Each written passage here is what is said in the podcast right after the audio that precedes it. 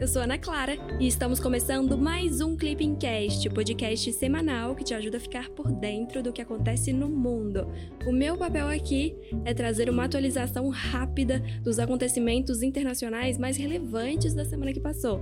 E olha, especialmente nessa semana eu tô sozinha, viu? O Romeu ainda tá de férias e volta na semana que vem. No episódio dessa semana, vamos falar da viagem da vice-presidente dos Estados Unidos à Ásia, da reunião extraordinária do G7 e da visita do presidente da Guiné-Bissau ao Brasil. Também tivemos os atentados no aeroporto de Cabu e outras coisas mais. Agora vamos ao que interessa mesmo: o resumão dos dias 23 a 27 de agosto de 2021.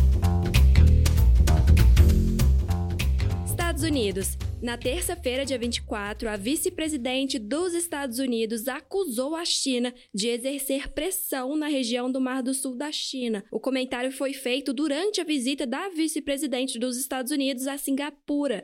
No dia seguinte, no Vietnã, ela disse que os países da região devem aumentar a pressão sobre Pequim. Essa viagem da vice-presidente dos Estados Unidos para a Ásia estava marcada desde julho e teve como objetivo principal reforçar a presença dos americanos na região do Mar da China Meridional, área estratégica de grande importância econômica sobre a qual Pequim reivindica controle. Com a tomada de Cabul pelo Talibã, a visita também passou a ter o objetivo de diminuir a desconfiança entre países aliados. Um dia antes da chegada da vice-presidente ao Vietnã, o governo da China enviou um novo carregamento de vacinas contra a Covid-19 ao país, que sofre com o avanço da variante Delta. Durante a semana, o primeiro-ministro vietnamita afirmou ao embaixador chinês no Vietnã que o país não vai tomar nenhum lado nas tensões entre Pequim e Washington. Em nota, o governo afirmou que o Vietnã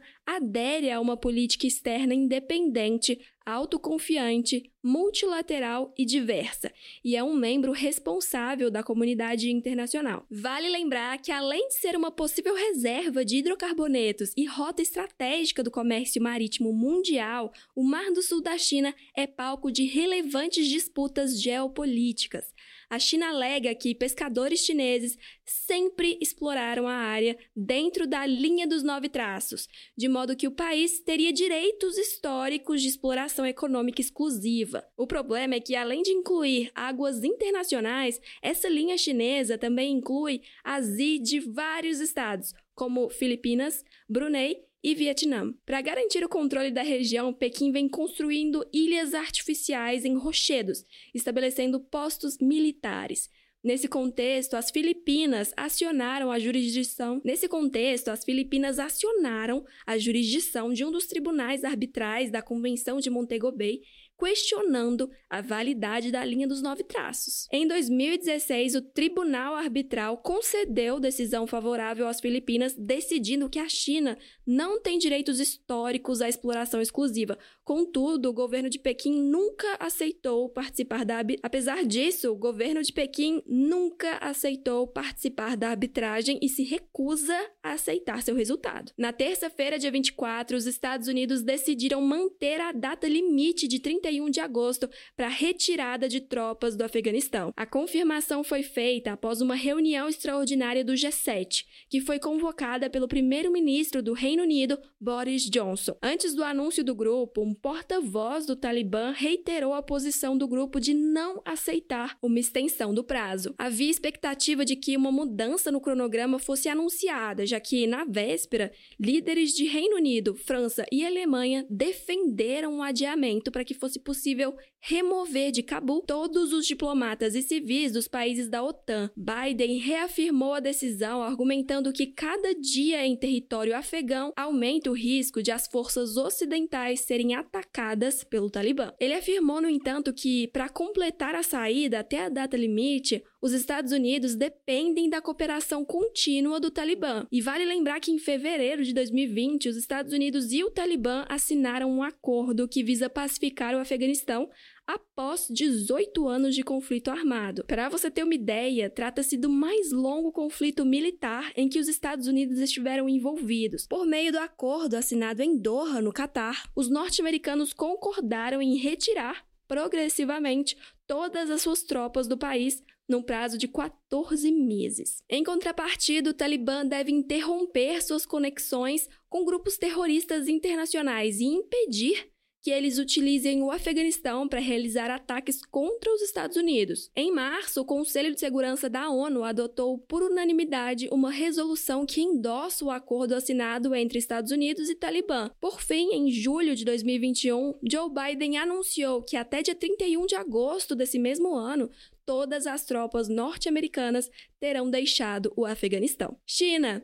Na quarta-feira, dia 25, a China e Rússia prometeram trabalhar por um governo inclusivo no Afeganistão. A promessa foi feita durante o primeiro telefonema entre os presidentes da China, Xi Jinping, e da Rússia, Vladimir Putin, desde que o Talibã retomou o poder no Afeganistão. Durante a ligação, Xi Jinping ainda pediu que o Talibã exerça o poder com moderação e voltou a afirmar que respeita a soberania, independência e integridade territorial do Afeganistão e que insiste na não interferência em suas questões domésticas. O apoio chinês ao Talibã vem acompanhado da demanda de que o grupo suspenda qualquer tipo de auxílio ao grupo terrorista Movimento Islâmico do Turquestão Oriental que atua contra o governo de Pequim na região de maioria muçulmana e uigur de Xinjiang, na China. Já o Kremlin visa manter a segurança de seus aliados na Ásia Central, particularmente Tadjiquistão, que tem uma fronteira permeável a infiltrações vindas do Afeganistão. Durante a semana, o líder russo suspendeu os exercícios militares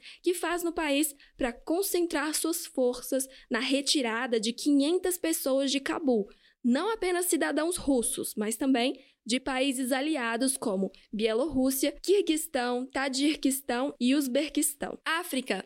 Na terça-feira, dia 24, o presidente Jair Bolsonaro recebeu o presidente da Guiné-Bissau.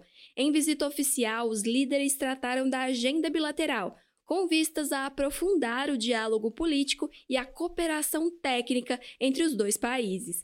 A Guiné-Bissau é um importante parceiro na cooperação sul-sul brasileira Atualmente encontra-se em execução projetos nas áreas de agricultura, saúde, capacitação de diplomatas, militares e forças de segurança, ensino superior e gestão de recursos hídricos. Em 2020, o intercâmbio comercial bilateral, composto majoritariamente de bens exportados pelo Brasil, foi de cerca de 4 milhões de dólares. A Guiné-Bissau integra a comunidade dos países de língua portuguesa e a comunidade econômica dos estados da África Ocidental. Vale lembrar que a Comunidade dos Países de Língua Portuguesa, CPLP, é uma organização internacional com sede em Lisboa, Portugal, que possui três principais objetivos originários: a concentração político-diplomática, a ampla cooperação entre seus membros e a promoção e difusão da língua portuguesa. Em 2021, na cúpula de 25 anos da CPLP, a cooperação econômica foi definida como quarto objetivo prioritário da organização.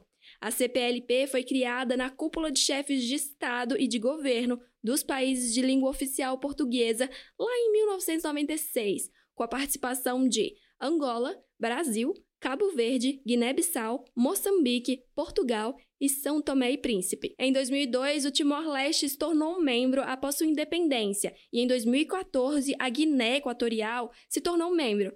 Para a valorização e a difusão da língua portuguesa, a CPLP conta com o Instituto Internacional da Língua Portuguesa, sediado em Cabo Verde. Esse instituto foi criado por ocasião do primeiro encontro dos chefes de Estado e de governo dos países de língua portuguesa, lá em 1989, em São Luís, Brasil. Contudo, só passou a integrar a estrutura da CPLP em 2005. Na terça-feira, dia 24, a Argélia cortou relações diplomáticas com o Marrocos. Para você ter uma ideia, a Argel justificou o ato acusando o Rabat de espionagem e apoio ao terrorismo. Segundo a Argélia, o Marrocos apoia um movimento de independência que os argelinos acusam de serem terroristas e de terem provocado incêndios florestais que deixaram 90 mortos na última semana. O Marrocos também teria usado, de acordo com Argel, o programa Pegasus para espionar aparelhos de celular de autoridades argelinas. Os marroquinos, no entanto,